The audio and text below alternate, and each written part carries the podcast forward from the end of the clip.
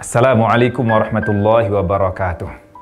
Alhamdulillah wassalatu wassalamu ala Rasulillah wa ala alihi wa sahbihi wa mawalah. Wa ba'd.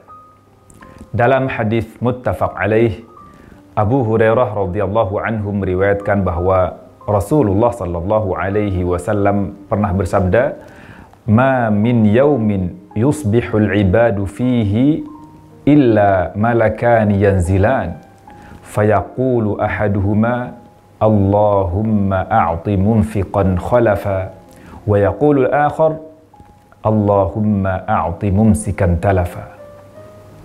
Rasulullah sallallahu alaihi wasallam bersabda tidaklah ada suatu hari di mana hamba-hamba Allah Subhanahu wa taala berada di pagi hari itu kecuali turun dua malaikat maka salah satu dari kedua malaikat itu mengatakan, Ya Allah, berikanlah pengganti kepada orang yang berinfak. Lalu malaikat yang lain mengatakan, Ya Allah, berikanlah kerugian, kerusakan dan kebinasaan kepada orang yang menahan hartanya, bakhil untuk berinfak.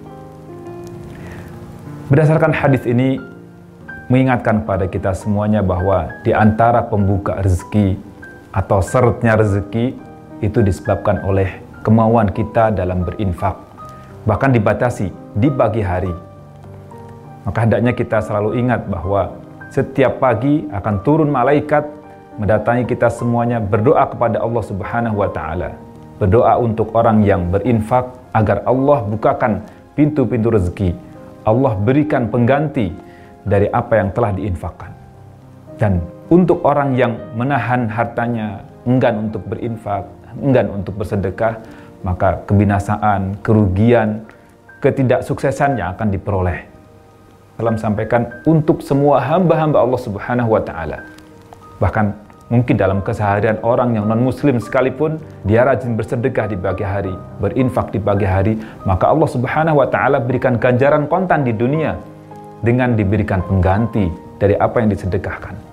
Apalagi kita sebagai hamba-hamba Allah Subhanahu wa taala yang beriman, yang yakin dengan Nabi sallallahu alaihi wasallam, beriman kepada Rasulullah sallallahu alaihi wasallam, beriman kepada sabda-sabdanya, pada hadis-hadisnya, maka hendaknya kita lebih yakin untuk bisa mengambil hikmah, pelajaran dan menjadikan amalan terbaik setiap pagi kita berinfak, bersedekah.